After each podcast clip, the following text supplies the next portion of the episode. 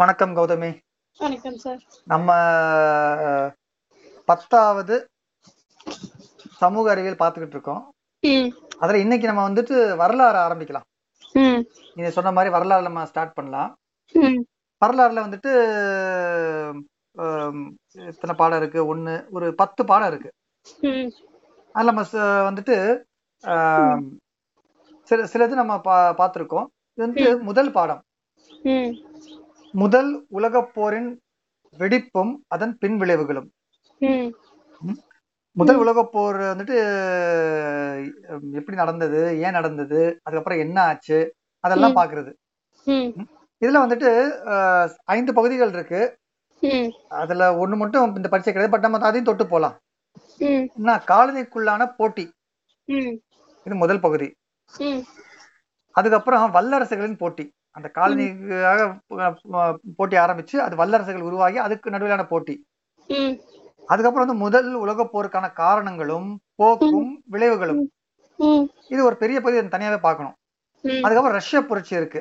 அது இந்த பரீட்சை கிடையாது. இருந்தாலும் நம்ம அது வர்றப்ப தொட்டு போலாம். கடைசியா பன்னாட்டு சங்கம். நம்ம உலகம் ஒண்ணா இருக்கணும் அப்படின்னு அப்போ ஒரு ஞானோதயம் வந்து எல்லாரும் சேர்ந்து ஆரம்பிச்சது. ஆனா அதை ரெண்டாம் உலக போர் போட்டு உடைச்சிட்டானுங்க. ஸோ நம்ம வந்துட்டு இந்த பகுதிகளை பார்க்கலாம். வரலாறு. வரலாற்றின் முதல் பாடம். முதல் உலகப் போரின் வெடிப்பும் அதன் பின் விளைவுகளும் ம். இதுல என்னென்ன அப்படின்னா ஐரோப்பிய வல்லரசுகளிடையே பகைமையும் மோதல்களும் ஏற்படுவதற்கு இட்டு சென்ற காலனி ஆதிக்க போட்டி நல்லா அதுவும் நம்ம புரிஞ்சுக்கணும். ஐரோப்பா கொஞ்சம் எல்லாத்தையும் போய் தேட ஆரம்பிச்சது இல்ல அமெரிக்கா போய் தேடி வந்துச்சு இந்தியாவுக்கு தேடி வந்துச்சு. எல்லாரும் போனாங்கல்ல? கொலம்பஸ் எதுக்கு போனாரு? அமெரிக்கா போனாரு. அப்புறம் வந்துட்டு வாஸ்கடகமா இந்தியா வந்தாரு.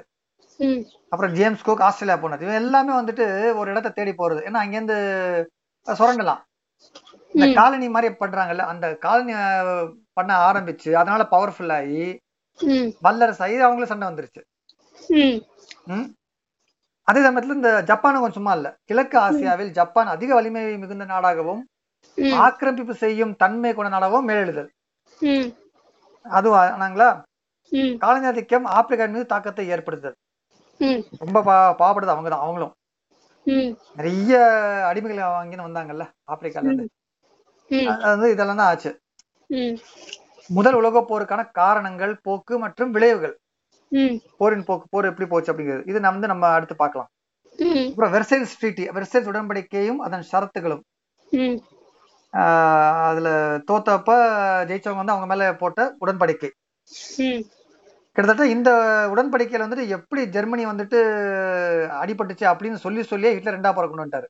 ம் நம்மள வந்து ரொம்ப அடிமை ஆக்கிட்டாங்க நம்ம வந்து ரொம்ப ஏமாற்றப்பட்டு விட்டோம். அப்படின்னு சொல்லி சொல்லி சொல்லியே இரண்டாம் உலக போருக்கு இதுவே ஒரு காரணமா இருந்தது. அப்ப ரஷ்ய புரட்சிக்கான காரணங்களும் அதன் போக்கும் விளைவுகளும் அதுவும் இருக்கு. பன்னாட்டு சங்கம் உருவாக்கப்படுதலும் அதன் செயல்பாடுகளும் தோல்வியும். லீக் ஆஃப் நேஷன்ஸ் நினைக்கிறேன். அதை வந்து ஒரு உருவாக்கி நம்ம உலகம் என்ன சண்டை போட வேண்டாம். ஏன்னா முதல்ல சண்டையில அவங்களுக்கு ஒண்ணு தெரியுது. யார் சண்டை போட இழப்பு ரெண்டு பேருக்கும் தான் கரெக்டா அதனால போட வேண்டாம் நம்ம சமூகமா போலாம் அப்படின்னு சொல்லிட்டு ஒண்ணு ஆரம்பிக்கிறாங்க. ஆனா அதுவும் வந்துட்டு கடைசி தொழில் தான் முடியும். அதுக்கப்புறம் தான் வந்துட்டு ரெண்டாம் உலக அப்புறம் வந்துருது. அப்புறம் யுனைடெட் நேஷன்ஸ் வந்துச்சு. நம்ம இதுல வந்துட்டு இந்த முதல் ரெண்டு பகுதியை பார்க்கலாம். இந்த போர் எப்படி நடந்தது எப்படி போச்சு அப்படிங்கறது நம்ம அடுத்த கிளாஸ்ல பாத்துக்கலாம் ஆனா அது பெரிய நீளமான சுவையான சப்ஜெக்டா இருக்கு. சரி. அறிமுகத்துல என்ன போட்டிருக்கு அப்படின்னா ம். உலகப் போர் முதல் உலகப் போர் நடந்தது வந்துட்டு ஆயிரத்தி தொள்ளாயிரத்தி பதினாலுல இருந்து பதினெட்டு வரைக்கும். ம் உலக வரலாற்றில் கிபி ஆயிரத்தி தொள்ளாயிரத்தி பதினாலாம் ஆண்டு ஒரு திருப்புமுனை. ஆனா இது போர் வெடிக்கிறதுக்கு வந்து எப்ப இது அப்படின்னா ஆயிரத்தி எழுநூத்தி எண்பத்தி ஒன்பது அப்பவே. அப்ப தொடங்கி அரசியல் சமூக செயல்பாடு தான் இந்த போர் வரைக்கும் கொண்டு வந்து விட்டுருச்சு. ம். அப்பெல்லாம் நீர் பூத்த நெருப்பு மாதிரி உள்ளே இருந்திருக்கு. அது போர்ல வெடிச்சிருச்சு? இது கிட்டத்தட்ட வந்து இருபதாம் நூற்றாண்டின் போக்கையே மாத்திருச்சு. கரெக்டா. இந்த இந்த இந்த போர் வந்துட்டு மொத்தமா நிறைய வரைபடங்கள்லாம் மாத்தி விட்டுச்சுல மேப்ஸ் எல்லாம் மாத்தி விட்டுருச்சு? இந்த இது இது இப்படி மாத்தினால இது என்ன பண்ண சொல்லுவாங்க அப்படின்னா இந்த இந்த இருபதாம் நூற்றாண்டை மாத்துறதுனால நீண்ட பத்தொன்பதாம் நூற்றாண்டு என அழைத்தனர். பத்தொன்பதாம் நூற்றாண்டு வந்து அப்படியே நீண்டு போய் போர்ல முடிய வரைக்கும் அதோட தாக்கம் இருந்தது இல்ல அதனால வந்துட்டு இந்த இருபதாம் நூற்றாண்டு ஆரம்பிச்சா கூட அது வந்துட்டு நீண்ட பத்தொன்பதாம் நூற்றாண்டு அப்படின்னு சும்மா ஒரு பேர் சொல்லிட்டு இருப்பாங்க. உலகின் ஒட்டுமொத்த செல்வதிகாரங்களின் மீது தொடுக்கப்பட்ட முதல் தொழிற்சாலைகள் சார்ந்த போராகும்? உலகின் அத்தனை கிட்டத்தட்ட பெரும் பெரும் குடிமக்களின் பெரும் பகுதியினரை இந்த போர் பாதிச்சது? உலக வரைபடமே வந்துட்டு மாற்றி அமைக்கப்பட்டது போரின் முடிவில் வந்து நிறைய பேரரசுகள் வந்து சிதறி போயிருச்சு. ஜெர்மனி ஆஸ்திரியா ஹங்கேரி உத்துமானியன் போட்டிருக்கான். அது வந்து Ottoman Turkish empire. Ottoman empire. அந்த பேரரசு இது எல்லாமே வந்துட்டு சிதறண்டு போயிருச்சு. அது முன்னாடி இந்த பெரிய பெரிய ஆளுங்கெல்லாம் காணாம போயிட்டாங்க. ரஷ்ய புரட்சி வந்து இதனால வந்தது. இது வந்து ஒரு முக்கியமான ஒரு நிகழ்வாகும் ரஷ்ய புரட்சி கூட. ஸோ இது இது எல்லாமே வந்துட்டு ஒரு ஒரு ஆயிரத்தி எழுநூத்தி எண்பத்தி ஒன்பதுல இருந்து ஆரம்பிச்ச சில விஷயங்கள். சொல்றது இந்த- காலனி ஆதிக்கம் மற்றும் இந்த ஏகாதிபத்தியம் இதெல்லாம் சேர்ந்து வல்லரசுகள் உருவாகி போட்டி ஏற்பட்டு அந்த உள்ளே ஒரு போட்டி இருந்திருக்கு. நீ இவன் அடிச்சா நான் அவன் அடிக்க ரெடியா இருக்கேன் அப்படிங்கிற மாதிரி. ஆயிரத்தி தொள்ளாயிரத்தி பதினாலு ஏதோ காரணம் வெயிட் பண்ணிட்டே இருந்தாங்க. அப்புறம் ஒரு காரணம் கிடையாது சண்டை போட ஆரம்பிச்சிட்டாங்க. அது எனக்கு இன்னொருத்தர் அடிக்க ஆசை இருக்கும். ஆனா வெயிட் பண்ணிட்டே இருப்போம். அவனோட பையன் என் பையன் அடிச்சிட்டான்னு வச்சுக்குவேன். இதை காரணமா வச்சு அவங்கள போய் சண்டை போட்டுருவோம். அந்த மாதிரி இருந்த அத்தனை வெறுப்பு அதாவது இந்த இது எல்லாமே வந்து கொஞ்சமா சேர்ந்தே வந்தது. ஏன்னா ஒவ்வொருத்தரும் காலனி ஆதிக்கமே பண்றாங்கல்ல? காலனி ஒவ்வொரு காலனியா போய் ஆதிக்கம் பண்றாங்க. அப்ப அதை நேரடி சண்டை போட முடியாது. இதன் மூலமா ஆரம்பிச்சு முதல் உலக போர் ஆயிரத்தி தொள்ளாயிரத்தி பதினாலு வந்தாலுமே காரணங்கள் வந்து கிட்ட ஆயிரத்தி எழுநூத்தி எண்பத்தி ஒன்பதுல இருந்து இந்த காரணங்கள் இருந்திருக்கு. வளர்ந்து வந்து அதனால வந்துட்டு அந்த வந்து நீண்ட பத்தொன்பதாம் நூற்றாண்டு அப்படின்றாங்க இருபதாம் நூற்றாண்டு சொல்றதை விட நீண்ட பத்தொன்பதாம் நூற்றாண்டு. ஆயிரத்தி எண்ணூறுல இருந்து ஆயிரத்தி தொள்ளாயிரத்தி வந்துட்டு அப்படியே நீண்டிருச்சான். ஒரு முதல் உலக போர் வரைக்கும். ஸோ இந்த பாடம் நம்ம இதை பத்தி பார்க்க போறோம். முதல்ல வந்து நம்ம காரணங்கள். இன்னைக்கு பார்க்க போறது வந்து காரணங்கள். போர் இல்ல. போருக்கு முந்தின நடந்துச்சு? அதுக்கான காரணங்கள் அதெல்லாம் பார்க்க போறோம். முதல்ல வந்துட்டு முதல் பகுதி. காலனிகளுக்கான போட்டி. காலனி ஒரு ஒரு காலனினா என்ன? நம்ம இங்கேருந்து இன்னொரு நாட்டுக்கு போய் இன்னொரு இடத்துக்கு போய் அதை அப்படியே ஆக்கிரமிச்சுக்கிறது.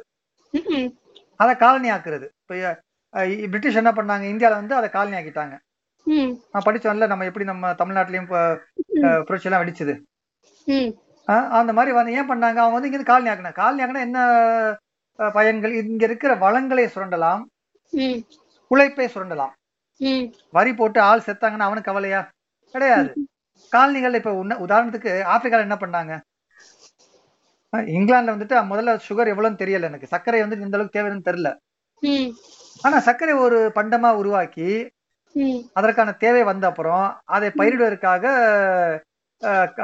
சர்க்கரை சாகுபடி செய்ய போய் அங்க வேலை செய்யறதுக்கு அடிமாட்டு லெவல்ல வேலை செய்யறதுக்கு ஆளுங்க எங்க கிடைப்பாங்க? ஆப்பிரிக்கால இருந்து எடுத்தாங்க. நம்ம எங்க போனோம்? நம்ம ரப்பர் போயிருப்போம். இங்க நம்ம மலேசியா எல்லாம் போனாங்கல்ல? எல்லாம் ரப்பர் தோட்டத்துக்காக போடுவாங்க ஏன்னா ரப்பர் ஒரு தேவை. அப்ப அதுக்கான இடம் வேணும் அதுக்கான ஆட்கள் வேணும் அதெல்லாம் தேவையில்ல. சீப் லேபர் லேண்ட் இது ரெண்டு தான் தேவை. நம்ம இப்ப எதுக்கு சைனா போறோம்? சீப் லேபரா கிடைச்சதுன்னு போயிட்டு இருந்தோம். இப்போ மொத்தமா மாறிட்டே வருதுன்னு வச்சுக்குவேன். இப்ப அந்த மாதிரி போறோம்ல. சோ அந்த காலனி எங்க கிடைக்கும்? அவங்க போய் ஆக்கிரமிப்பாங்க. ஸோ இந்த காலனிகள்லாம் போட்டி. இப்போ ஒரு ஒரு இப்ப இந்தியால வந்துட்டு பிரெஞ்சு வந்தாங்க டச்சு வந்தாங்க போர்ச்சுகீஸும் வந்தாங்க இங்- இங்- இங்கிலாண்டும் வந்தாங்க. ஆனா ஆக்கிரமிச்சு கடைசியில யாரு? இங்கிலாந்து ஜெயிச்சிருச்சு. பிரெஞ்சு வந்து ரஷ்யா இந்த பாண்டிச்சேரியோட நின்னு முடிஞ்சு போயிடுச்சு. அந்த மாதிரி கோவா அந்த மாதிரி குறைஞ்சிருச்சு. மாதிரி ஒவ்வொரு இடத்தும் வந்துட்டு குறைஞ்சு போயிட்டாங்க. ம். அவங்களுக்கு போட்டி இருந்தது. யார் நிறைய இடத்த ஆக்கிரமிக்கிறது? நிறைய இடத்த ஆக்கிரமிச்சா நிறைய நிலங்கள் கிடைக்கும். நிறைய விவசாயங்கள் பண்ணிக்கலாம். நிறைய ஆட்கள் கிடைப்பாங்க. உழைப்பை சுரண்டலாம். சோ இதுதான் முதல் பகுதி காலனிகளுக்கான போட்டி. முதலாளித்துவ நாடுகளின் சந்தைகளுக்கான போட்டி. அது மட்டும் இல்லாம அதை விற்பனை செய்ய முடியுதுல்ல? இப்ப ஒரு ஊர்ல வந்து நூறு பேர் இருக்காங்க. அப்ப அங்க வந்து நூறு சேலை விற்கலாம் ஒரு வருஷத்துக்குன்னு வச்சுக்குவேன். ம். இன்னொரு இடத்துல ஐயாயிரம் பேர் இருக்காங்க. இப்ப அங்க என்ன ஆகும்? பாதி பேர் அவங்க கூட ரெண்டாயிரத்தி ஐநூறு சேலை வித்துரும்ல? இப்போ என்ன பண்ணாங்க காலனி போய் ஆதிக்கம் பண்ண பண்ண சந்தைகள் விரி விரிவுபடுத்தப்படுது. ஸோ முதலாளித்துவ நாடுகளின் சந்தைகளுக்கான போட்டி இது. முதலாளித்துவம் சார்ந்த தொழில்களின் நோக்கம் மிகை உற்பத்தி செய்வதாகும் மாஸ் ப்ரொடக்ஷன் நிறைய தயாரிச்சிருது. அதை எங்கேயாவது போய் விற்கணும் நம்ம டெய்லி வந்துட்டு பல்லு விளக்கிருக்கோம்னு தெரியல அந்த காலத்துல. ஆனா இன்னைக்கு பிரஷ் எவ்வளவு பெரிய மார்க்கெட் நம்ம வந்து கறி வச்சு விளக்கிட்டு இருந்தோம். அப்புறம் பிரஷ் வந்து இப்ப என்ன சொல்றான்? கார்பன் அதுல செய்யப்பட்ட டூத் பிரஷ் அப்படின்றான் கரெக்டா அந்த மாதிரி ஒரு சந்தை ஏற்படுத்துறாங்கல்ல. இந்த முக முக முகப்பூச்சு சாயங்கள்லாம் இருக்கு வருது இல்ல? லிப்ஸ்டிக் நமக்கு தேவையா? குளிர் பிரதேசத்துல அங்க வந்துட்டு உதடு வந்துட்டு அஹ், பனியால வெடிப்பு ஏற்படும். அவங்களுக்கு அது ஓகே. நமக்கு தேவையா? கிடையாது. ஆனா சந்தை ஏற்பட்டுருச்சு. அவங்க ஊர்ல குளிரா இருக்கும் பிளேசர் போட்டுக்குவாங்க. நம்ம ஊர் வெயிலுக்கு பிளேசர் தேவையா? ஆனா கல்யாணத்துக்கு பிளேசர் போட்டா பெரிய கௌரவம் நினைக்கிற ஒரு மனப்பாங்கு வந்துருச்சு. கரெக்டா ஒரு ஒரு மீட்டிங் போனாலுமே பிளேசர் அங்க உள்ள போய் கெத்தா மீட் பிளேசர் கழட்டி வச்சிருவாங்க. ஆனா போட்டுக்கிற ஒரு சந்தை ஏற்படுத்திட்டாங்கல்ல? அந்த மாதிரி ஒரு சந்தை ஏற்படுத்துறாங்க? அது அதுக்கு என்ன உதவ இருக்கு? தொழிற்சாலை வந்து உதவியா இருக்கு. இரும்பு பாதை அமைக்க நீராவி கப்பல்கள் அமைக்க இதுக்கெல்லாம் வந்துட்டு தொழிற்சாலைகள் ரொம்ப உதவியா இருக்கு. மேலும் மேலும் வந்து உற்பத்தி செய்வதற்கு. பத்தொன்பதாம் நூற்றாண்டின் பிற்பகுதியில் தகவல் பரிமாற்றம் போக்குவரத்து இதெல்லாம் புரட்சி ஏற்பட்டுச்சு. அதனால என்ன ஆச்சுன்னா ஐரோப்பா வந்துட்டு விரிவடைய ஆரம்பிச்சது. அவங்க வந்துட்டு நிறைய இடங்கள்ல போக ஆரம்பிச்சாங்க. அவங்ககிட்ட போறதுக்கு முன்னாடி சின்ன கப்பல் தான் இப்ப நல்ல பெரிய கப்பல் இருக்கு. அதை விட பெரிய கப்பல் வந்துட்டு சைனால இருந்திருக்கு. இந்தியாலயும் வந்துட்டு ராஜேந்திர சோழலாம் போய் இது பண்ணிருக்காங்க பட் ஐரோப்பா வந்துட்டு சயின்டிபிக்கலா டெவலப் ஆயிருச்சு. மிஷின்ஸ் கொண்டு வர ஆரம்பிச்சது. அவங்க டெவலப் ஆக ஆரம்பிச்சாங்க. ஸோ அது என்ன ஆகுதுன்னா இண்டஸ்ட்ரியலைசேஷன் அதனால வந்துட்டு அவங்களுக்கு வந்துட்டு அவங்களோட சந்தைகளை விரிவுபடுத்தவும் மார்க்கெட் பண்ணவும் கால்நடை செய்யவும் கிளம்புனாங்க. இதுல என்ன ஆச்சுன்னா ஆசியாவும் அது ஐரோப்பா நல்லா பவர்ஃபுல் ஆகி மேலாதிக்க சக்தியாக உருவாகிருச்சு. ஆசியாவும் ஆப்பிரிக்காவும் காலனியாக்கப்பட்டன. சுரண்டப்பட்டன. நம்ம தான் வந்துட்டு வேத காலத்துல இது இருந்தது அது இருந்து நம்ம இது பண்ணுவோம் அது பண்ணுவோம் அணு உலகத்தை எல்லாம் சொல்லுவோம். ஆனா ஒழுங்கா படிச்சு வேலை பார்த்தது யாரு? ஐரோப்பியர்கள். அவன் கொண்டு வந்து கன் எடுத்து ஷூட் பண்ணா நம்ம டப்புன்னு போயிட்டோம். கரெக்டா நம்ம வந்து பேசிட்டா நம்ம கிட்ட புஷ்ப விமானம் இருக்கு. மகாபாரத போல சண்டை போடுறது வந்துட்டு அணு ஆயுதங்கள் அப்படின்னு சும்மா கதை அடக்கலாம். ஆனா நம்மகிட்ட இப்போதைக்கு ஒண்ணுமே கிடையாது. அவங்ககிட்ட அந்த அந்த அறிவியல் இருந்தது. அதனால என்ன ஆயிருச்சு? அவங்க மேலதிக்க சக்தியாக உருவாகிட்டாங்க. பாவப்பட்டது யாரு? ஆசியாவும் ஆப்பிரிக்காவும். பாவப்பட்ட தேசங்கள். அவர்கள் சுரண்டப்பட ஆரம்பித்தார்கள்? ஐரோப்பிய நாடுகளிலே இங்கிலாந்து ஒப்பு ஒப்புயர்வற்ற இடத்தை வகித்ததோடு முதலாளித்துவத்துக்கு தலைமையாகவும் விளங்கியது. நல்ல பவர்ஃபுல் ஆயிடுச்சு இங்கிலாந்து. அது என்ன பண்ணுச்சுன்னா சந்தை வேணும் அதுக்கு. நல்ல பவர் அது விற்பதற்கு சந்தை தேவைப்படும். உருவாக்குற பொருள் இண்டஸ்ட்ரியல் இண்டஸ்ட்ரியல் ரெவல்யூஷன் உருவாக்குற பொருள் எங்கேயாவது விற்கணும்ல? அப்ப அதுக்கு வந்துட்டு மார்க்கெட் வேணும். அதை தேட ஆரம்பிச்சது. சரி நம்ம உருவாக்கணும்னா அதுக்கு கச்சா பொருள் வேணும்ல? இப்ப அங்க வந்துட்டு ஹேண்ட்லூம் வந்துருச்சு. பவர்லூம் வந்துருச்சு. இண்டஸ்ட்ரியல் ரெவல்யூஷன் அதுக்கான காட்டன் எங்கே கிடைக்கும்? விவசாயம் பண்ண கூட நிலம் கிடையாது இல்ல அதை தேடி போக ஆரம்பிச்சாங்க.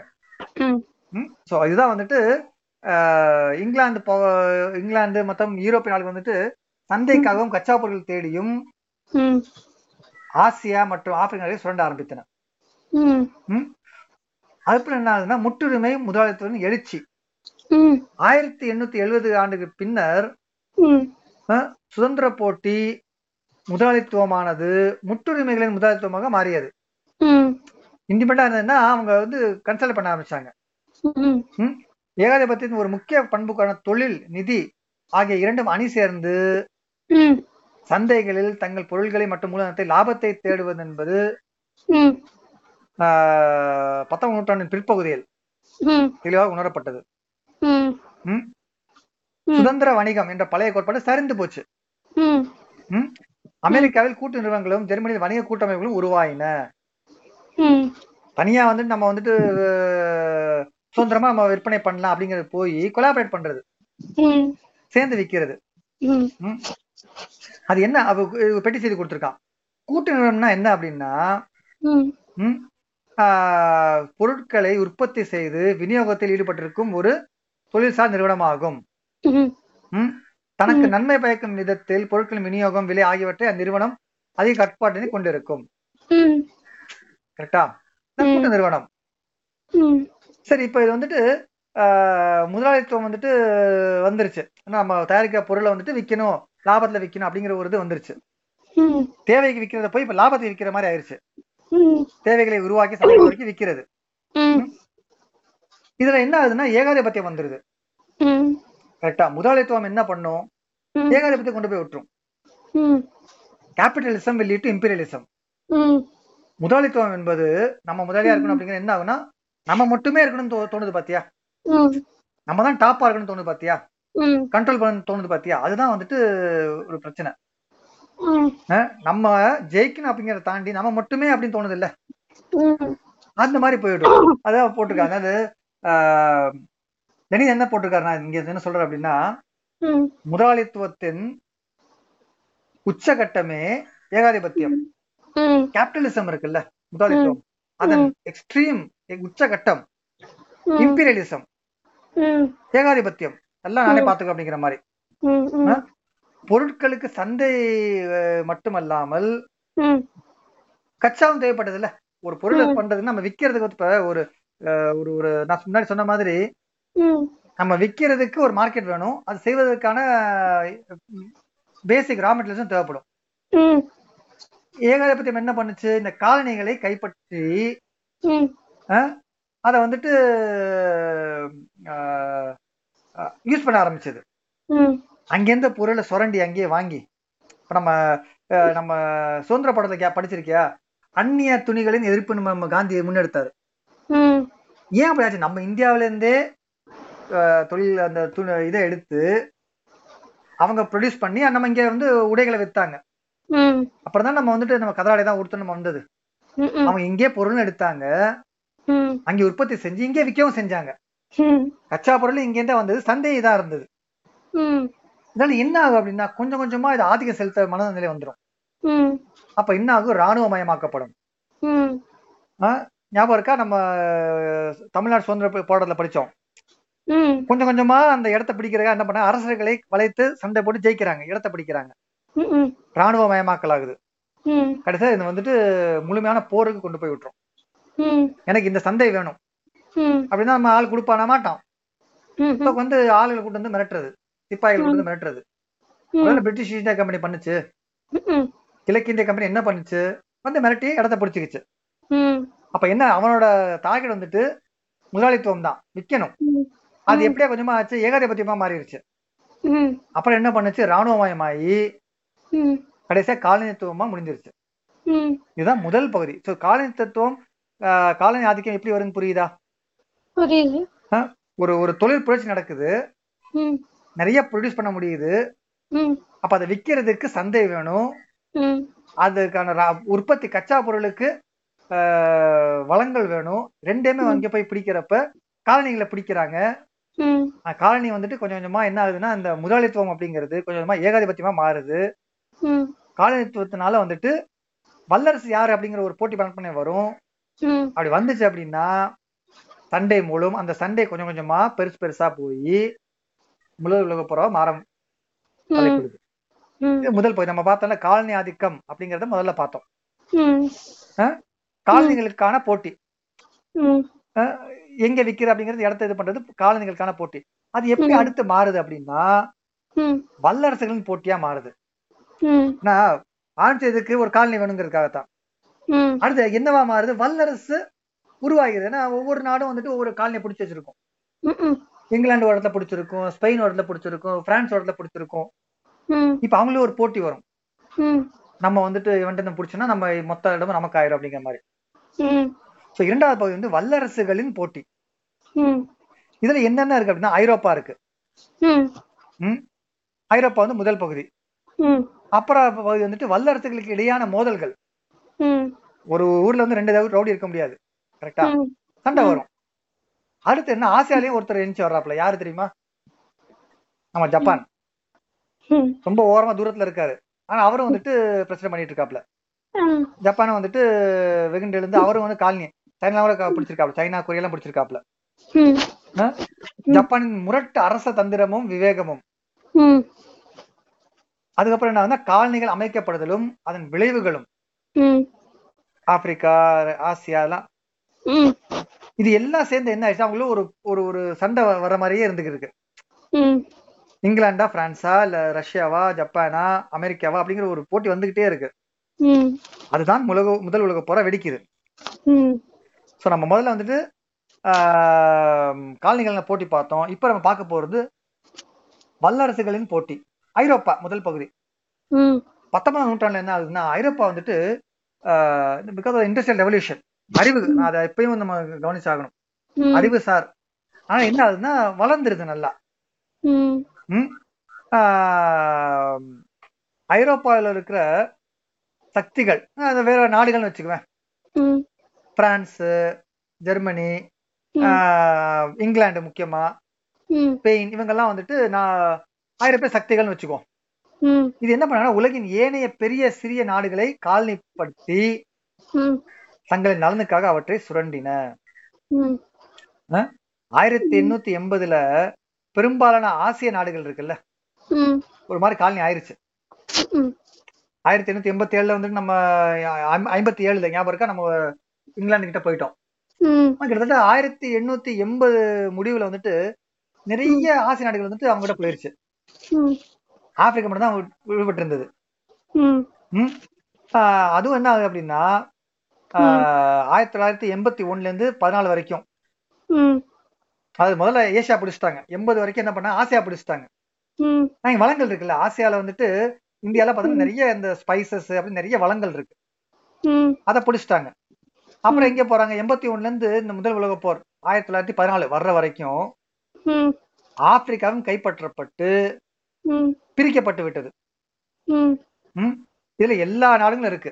ஆசிய ஐரோப்பிய நாடுகள். England France Belgium Italy Germany. இன்னைக்கு பார்த்தா ரொம்ப கெத்தான கௌரவமான நாடா இருக்கும். ஆனா அன்னைக்கு வந்துட்டு ஆப்பிரிக்கா மக்களை அவ்வளவு காலனிப்படுத்தி கொடுமைப்படுத்திருக்காங்க. சோ இவங்கெல்லாம் வந்துட்டு ஐரோப்பிய நாடுகள் இவங்க வந்துட்டு காலனிகளுக்கு காலனிகளை பிரிச்சு பிடிச்சுக்கிட்டு இருக்காங்க. அடுத்து என்ன ஆகுதுன்னா இவங்கள ஒரு மோதல் வருது. தொழில் வளர்ச்சி முதன்மை இடத்தை வகித்தாலும் பறந்து விரிந்த பேரரசை கட்டுப்படுத்தினாலும் பேராசை. இங்கிலாந்துக்கு மனசு நிறையவே இல்லை. நல்லாவா இருக்கும். நம்மகிட்ட வந்து ஒரு கோடி இருந்தா கூட பக்கத்து வீட்டு ஒரு கோடியே ஒரு ரூபா இருந்தா நமக்கு கொஞ்சம் இது வரும். கரெக்டா? ரெண்டு பேரும் பிச்சைக்காரன் பிரச்சனை கிடையாது. ஆனா நம்மளோட அவனுக்கு கொஞ்சம் அதிகமா இருக்குன்னு தோணும். அந்த மாதிரி இங்கிலாந்து நிறைய தொழில் தொழில் வளர்ச்சியும் இருக்கு. இடமும் கிடைச்சிருச்சு. இந்தியாலாம் அவருக்கு வந்து கிடைச்சிருச்சு இல்ல. ஆயிரத்தி தொள்ளாயிரத்தி ஐம்பத்தி ஏழுல கிடைச்சிருச்சு இந்தியா. அது முன்னாடியே கிடைச்சிருச்சு. இருந்தாலும் அபிஷியலாவே கிடைச்சிருச்சு அவருக்கு. இருந்தாலுமே ஒரு திருப்தி இல்ல. ஜெர்மனியோடும் அமெரிக்காவோடும் போட்டி போட வேண்டி இருந்தது அது ஏன்னா அவங்களால வந்துட்டு குறைந்த விலைக்கு உற்பத்தி செய்ய முடிஞ்சது. இப்ப இன்னைக்கு யாரு சைனாவோட குறைஞ்ச விலைக்கு உற்பத்தி செய்ய முடியுதா? சைனாவால். அதனால அதோட நம்ம நிறைய பேர் போட்டி போறோம் சைனா வல்ல- வல்லரசு. அது மாதிரி அப்போ வந்துட்டு அமெரிக்காவும் ஜெர்மன்லாம் வந்துட்டு ம். ஆஹ், வில்- மலிவான பண்டங்களை உற்பத்தி செய்து அதன் மூலமாக இங்கிலாந்து சந்தையை கட்டுப்படுத்தின கைப்பற்றின இங்கிலாந்து வந்து நூறு ரூபாய்க்கு விக்குதுன்னு வச்சுக்கோ. ம். அமெரிக்கா தொண்ணூறு ரூபாய் தொண்ணூறு ரூபாயில தயாரிச்சு அங்க வித்தா யாருக்கு பொருள் விற்கும் அமெரிக்காவுக்கு விற்கும் கரெக்டா சோ அதனால வந்துட்டு ஒரு போட்டி பட- இது மனப்பான்மை வரும். இதனால என்ன ஆச்சு அப்படின்னா அதாவது இந்த அமெரிக்கா ஜெர்மனி இங்கிலாந்தால வர அந்த போட்டி என்ன ஆச்சுன்னா ஆசியாவிலையும் ஐரோப் ஆப்பிரிக்காலையும் ஐரோப்பாவிலையும் வல்லகர் வல்லரசுகளிடையே போட்டிகள் உருவாக ஆரம்பிச்சது. ஞாபகம் நம்ம சுதந்திர போட்டம் தமிழ்ல இது தமிழ் நாட்டுல படிச்சப்ப கூட பிரெஞ்சுக்கும் இதுக்கும் நல்ல போட்டி எல்லாம் படிச்சிருந்தோம்ல அங்க இருக்கிற மோதல் அங்க இருக்க சந்தை தேடும் ஆர்வம் இங்க வரைக்கும் பரவுது. சோ ஐரோப்பாவோட பிரச்சனை அமெரிக்காவோட பிரச்சனை சந்தைகளை பிடிப்பது காலனிகளை நிறுவுவது இதனால வந்துட்டு அவங்களுக்கு எல்லா இடத்துலயும் சண்டை வந்துகிட்டே இருக்கு. இதே சமயத்துல ஆசியால நம்ம ஜப்பான் எழுந்திட்டு வராப்புல. ம். இக்காலத்தில் மெய்ஜி சகாப்தன் போட்டிருக்கான்.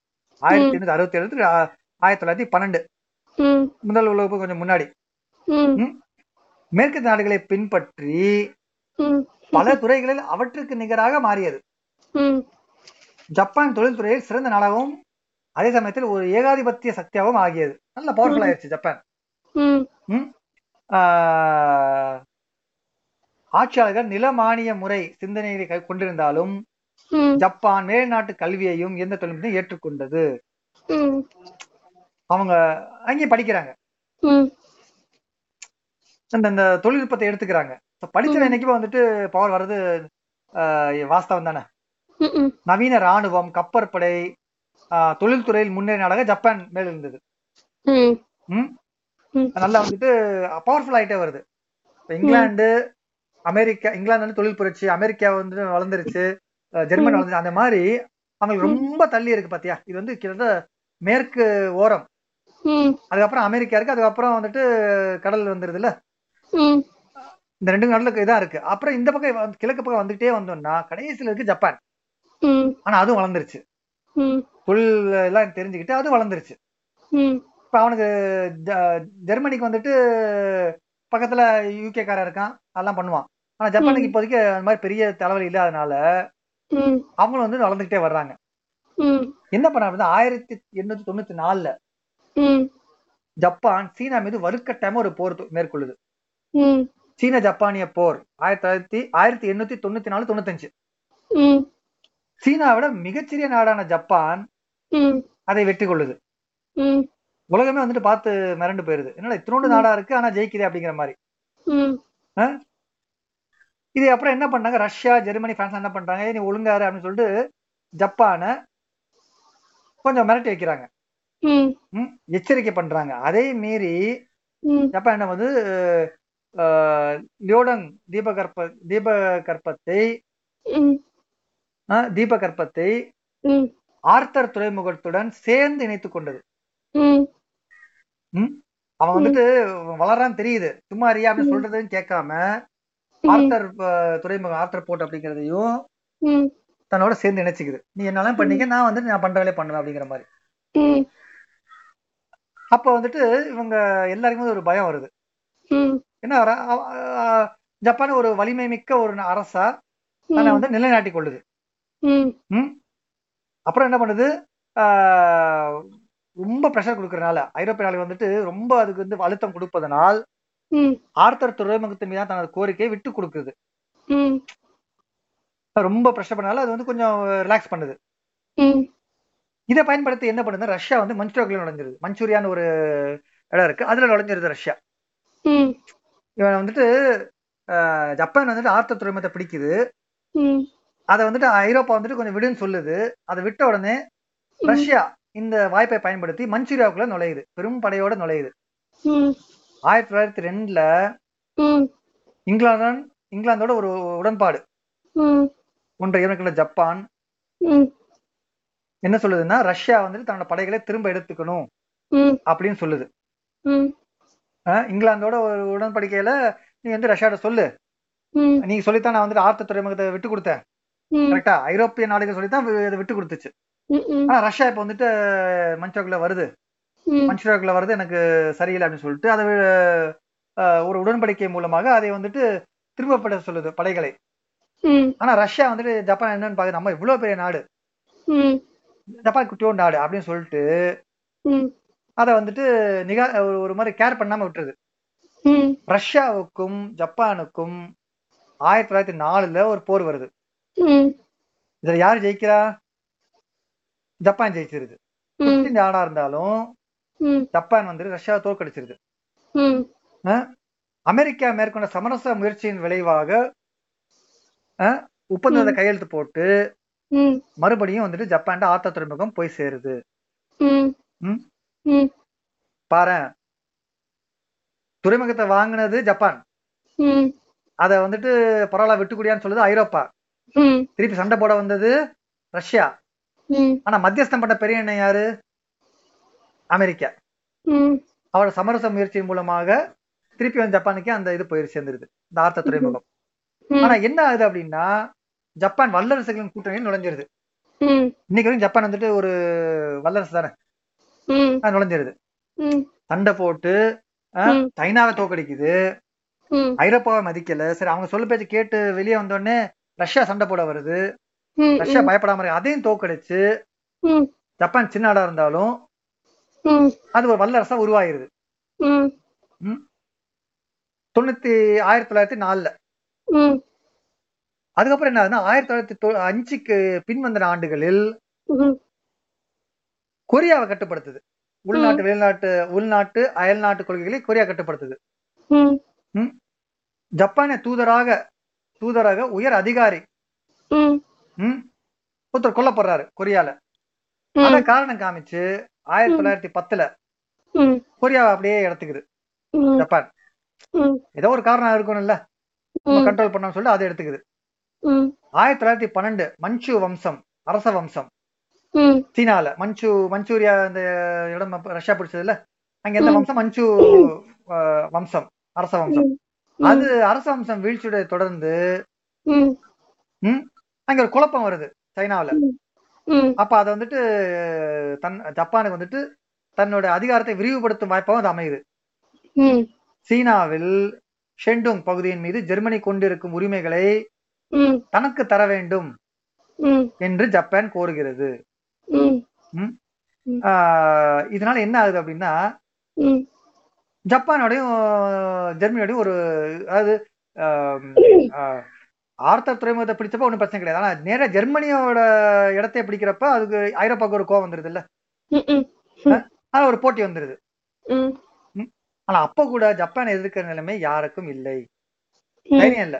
இது சண்டைனா தூரம் அங்க போய் சண்டை போட்டு என்ன பண்ண போட அப்படிங்கிற மாதிரி. யாரும் அந்த அளவுக்கு இல்ல. ஆனா ஒரு ஒரு ஒரு பாறை இதெல்லாம் ஒரு போட்டி வந்துகிட்டே இருக்கு. ஜப்பான் ரஷ்யாவோட சண்டை போட்டுருச்சு. கரெக்டா? ஜப்பான் வந்துட்டு ஜெர்மன் பகுதியை பிடிச்சு வச்சிருக்கு. பிடிக்க அல்லது ஆசைப்படுது. அப்ப ஐரோப்பாவோடயும் அதுக்கு ஒரு முரண் இருக்கு. அதையும் தாண்டிக்கிற அமெரிக்கா அதுக்கு சப்போர்ட்டா இருக்கு. ஒரு ஒரு பீஸ் ட்ரீட்டி கொண்டு வந்து ம். ஆஹ், துறைமுகத்தை திருப்பி கொடுக்குது. ரஷ்யாட்ட இருந்து வாங்கி திருப்பி கொடுக்குது. பாரு இதெல்லாம் ஒரு ஒரு நெருப்பு வந்து உள்ள கடந்துகிட்டே இருக்கு. வாய்ப்பை காத்திருக்காங்க. இதெல்லாம் வந்துட்டு உள்ளுக்குள்ளே புகஞ்சுக்கிட்டு இருக்கு. அது இல்லாம இன்னொன்னு என்ன ஆகுதுன்னா காலனிகள் அமை அமைக்கப்படுதலும் அதன் விளைவுகளும். இது இது எல்லாம் ஒரு பக்கம் இருந்தா கூட காலனிகளும் இன்னொரு காரணமா இருக்கு. அதாவது ஆயிரத்தி எண்ணூத்தி எழுபத்தி ஆறு நம்ம படிச்ச. ஆயிரத்தி எண்ணூத்தி எண்பதுல வந்துட்டு ஆசியா ஃபுல்லா பிடிச்சிட்டாங்க. ஆப்பிரிக்கா வந்து அப்ப பிடிக்கல. அதுல இருந்து ஆயிரத்தி தொள்ளாயிரத்தி பதினாலு வரைக்கும் ஆப்பிரிக்கா வந்துட்டு மொத்தமா பிடிச்சான்னு படிச்சோம். இங்க என்ன போடுறோம் அப்படின்னா ஆயிரத்தி தொள்ளாயிரத்தி எழுபத்தி ஆறுல பத்து சதவீதம் தான் வந்துட்டு ஆப்பிரிக்கா நாடுகள் ஐரோப்பா ஆட்சிகளில் இருந்தன. ஆனா ஆயிரத்தி தொள்ளாயிரத்து ஆண்டுக்குள்ள அது இருபத்தி நாலே ஆண்டுக்குள் மொத்த ஆப்பிரிக்காவும் காலனியாக மாறி இருக்கு இருபத்தைந்து இருபத்தைந்து வருடத்தில் இருபத்தி நாலு வருஷத்துக்குள்ள பத்து பர்சன்ட் காலனி ஆதிக்கத்துல இருந்து நூறு பர்சன்ட் மாத்திருக்காங்க. யாரு? நம்ம ஐரோப்பியர்கள். இங்கிலாந்து பிரான்ஸ் பெல்ஜியம் ஆகிய நாடுகள் கண்டை தங்களுக்குள்ளே பகிர்ந்து கொண்டன. ஆப்பிரிக்க மக்கள்கிட்ட கேட்கறதே கிடையாது. உங்க நாடு அப்படிங்கிறது கிடையாது. இதை பிடிச்சிட்ட இது எனக்கு அப்பா நீ அதை எடுத்துக்க அப்படிங்கிற மாதிரி. அவங்க பிரிச்சுக்கிட்டாங்க. ஒரு சில இடங்கள் ஜெர்மனிக்கும் இத்தாலிக்கும் விட்டு தரப்பட்டன. இங்கிலாந்து பிரான்ஸ் ரஷ்யா ஜெர்மனி ஆகியவை சீனாவில் தங்களுக்கான செல்வாக்கு மண்டலங்கள் ஸ்பியர் ஆஃப் இன்ஃபுளுன்ஸ் அதாவது தங்களோட ஏரியா. சைனால உருவாக்கி வச்சுக்கிட்டாங்க. ஜப்பான் என்ன பண்ணுது? கொரியா தாய்வான் அதெல்லாம் எடுத்துக்குது. இந்தோ சைனாவை பிரான்ஸ் கைப்பற்றி கொண்டது. ஸ்பெயின்ல இருந்து பிலிப்பைன்ஸ் அமெரிக்கா பெற்றுக்கொண்டது. பிலிப்பைன்ஸ் பிலிப்பினஸ் அவங்க பிலிப்பைன்ஸ் இருக்காங்கல்ல அது. ஸ்பெயின் இருந்திருக்கு அது அமெரிக்கா வாங்கிக்குது. இங்கிலாந்து ரஷ்யா என்ன பண்ணுது? ஈரானை பிரிச்சுக்குது? ஆப்பிரிக்காவில் காலனிகளை நிறுவ ஐரோப்பியர்கள் மேற்கொண்ட தொடக்கால முயற்சிகள் ரத்த கல்யாண போரில் முடிந்தன. அல்ஜீரியா செனைகள் கைப்பற்ற பிரான்ஸ் ஒரு நெடிய கடுமையான போர் இருந்தது. பேட்டில் ஆஃப் அல்ஜர்ஸ்னு ஒரு இது இருக்கு வரலாறு இருக்கு. ஸோ அதெல்லாம் வந்துட்டு ரொம்ப கொடூரமான வரலாறுகள். நீ படிக்கிற வந்தார்கள். வென்றார்கள் போர் அதையெல்லாம் விட கொடூரமான வரலாறுனா இதுலயாச்சும் வந்துட்டு கொஞ்சம் பேர் செத்துருப்பாங்க. நிறைய பேர் போர் தடவாளங்களால் தடவாளங்களால் செத்துருப்பாங்க. ஸோ ஆப்பிரிக்க காலனிகளை நிறுவ ஐரோப்பியர்கள் மேற்கொண்ட தொடக்கால முயற்சிகள் நிறைய பேரை கொண்டிருக்கு அல்ஜீரியா செனகல்லாம் கைப்பற்ற பிரான்ஸ் ஏற்பட்ட எடுத்துக்கிட்ட முயற்சிகள். இங்கிலாந்து ஆயிரத்தி எண்ணூத்தி எழுபத்தி ஒன்பதில் ஜூலுக்களாலும் எண்பத்தி நாலில் சூடான் படைகளாலும் தோற்கடிக்கப்பட்டது. இத்தாலிய படை ஆயிரத்தி எண்ணூத்தி தொண்ணூத்தி ஆறாம் ஆண்டு அட்டோகோ போர்க்களத்தில். எத்தியோப்பிய படைகளிடம் பெரும் சேதத்துடன் கூடிய தோல்வியை சந்தித்து இருந்த போதிலும் பவர்ஃபுல்லா வந்து ஐரோப்பாவே இருந்திருக்காங்க. இதெல்லாம் வந்துட்டு போருக்கு முன்னாடி நடந்த விஷயங்கள். இதெல்லாம் முதல் முதல் உலக போர் இதெல்லாம் நடந்துகிட்டு இருக்கு. இதுதான் வந்து முதல் உலக போரா மாறப்போகுது. இங்க இருந்த பிரச்சனைகள். ஸோ நம்ம இதுதான் வந்து இன்னைக்கு பார்த்த பகுதி. ரெண்டு பகுதி பார்த்தோம் மெயினா. ஒண்ணு காலனிகளுக்கான போட்டி. ஐரோப்பாவும் அமெரிக்கா ஜப்பான் இதெல்லாம் சேர்ந்து என்ன பண்ணுது அப்படின்னா ஆசியாவை பிரிச்சுக்கிறாங்க. ஆப்பிரிக்கா பிரிச்சுக்கிறாங்க. என்ன சொல்றது சைனாவை. ஏன்னா அவங்க வந்துட்டு சந்தை வேணும். பொருளா அந்த இண்டஸ்ட்ரியலைசேஷன் இருக்குல்ல? இண்டஸ்ட்ரியலைசேஷன் அதனால என்ன ஆகுது அப்படின்னா தொழில் புரட்சியால என்ன ஆகுதுன்னா நிறைய கச்சா வேணும் சந்தையும் வேணும். அதனால வந்து காலனிய தேடி போறாங்க. அந்த காலனி தேடி போறப்ப இவங்களுக்கு சண்டை வருது இல்ல ஒரு முதலாளித்துவத்தினால என்ன ஆகுதுன்னா ஏகபத்தியமா மாறுது. அது வந்து காலனியத்துவத்தை கொண்டு விடுது. அப்ப வந்து வர்ற வல்லரசுகள் போட்டி வருது. ஐரோப்பால இருக்கிற நாடுகள்லாம் நம்ம பார்த்தோம் பெருமையா பார்க்குற நாடுகள் இருக்குல்ல? இங்கிலாந்துக்காரன்னா நல்லா ரொம்ப அப்படி நம்ம படிப்போம். அவன் ரொம்ப ரீசெண்டா இருப்பான்னு சொல்லுவான். ஆனா ஆக்சுவலா அவங்க எல்லாம் எப்படி இருந்திருக்கான்னு பாத்துக்க. சண்டை போட்டு காலனி அதிகமா இருந்திருக்காங்க. அடுத்து வந்துட்டு இந்த பக்கம் வந்துட்டு ஜப்பான். அவங்களுக்கு இடையே நடந்த போட்டி. அங்க வந்துட்டு ஐரோப்பா வந்துட்டு ஆப்பிரிக்காவையும் ஆசியாவையும் பிடிச்சது அப்படின்னா இவங்க வந்துட்டு கொரியா சைனா இவங்கெல்லாம் பிடிச்சிருந்தாங்க. ரஷ்யா வந்து சண்டைக்கு வருது. அதையும் வந்துட்டு ஜப்பான் தோற்கடிக்கிறாங்க ம். ஸோ இதெல்லாம் வச்சு என்ன ஆகுதுன்னா உள்ளுக்குள்ளே நிறைய சண்டையான்னு ஓடிட்டு இருக்கு காலனி மற்றும் வல்லரசுகளான போட்டி. இந்த போட்டியினால் அப்பப்போ அவங்க தோல்வி அடைஞ்சாலுமே ஒட்டு மொத்தமா ஒரு ஒரு வல்லரசா உருவாகிட்டே வர்றாங்க. இப்ப இவங்களுக்குள்ள வந்து நடக்கிற அந்த யுத்தம் வந்துட்டு ஆயிரத்தி தொள்ளாயிரத்தி பதினாலுல போரா வெடிக்க போகுது. அதை நம்ம அடுத்த கிளாஸ்ல பார்க்கலாம். அது பெரிய இது. தொடர்ச்சியா தான் பார்க்கணும். இது நம்ம அடுத்த கிளாஸ்ல நம்ம வந்துட்டு ஒழுங்கா பார்க்கலாம். ஒரு பிரேக் எடுத்துக்கலாமா? ஓகே. சரிப்பா. ஒரு ஒரு குறையா பார்த்துங்க. நம்ம புரியாட்டி நம்ம திருப்பி ஒரு கதையா படிக்கலாம். Okay sir. சரிப்பா. Good day bye bye bye sir.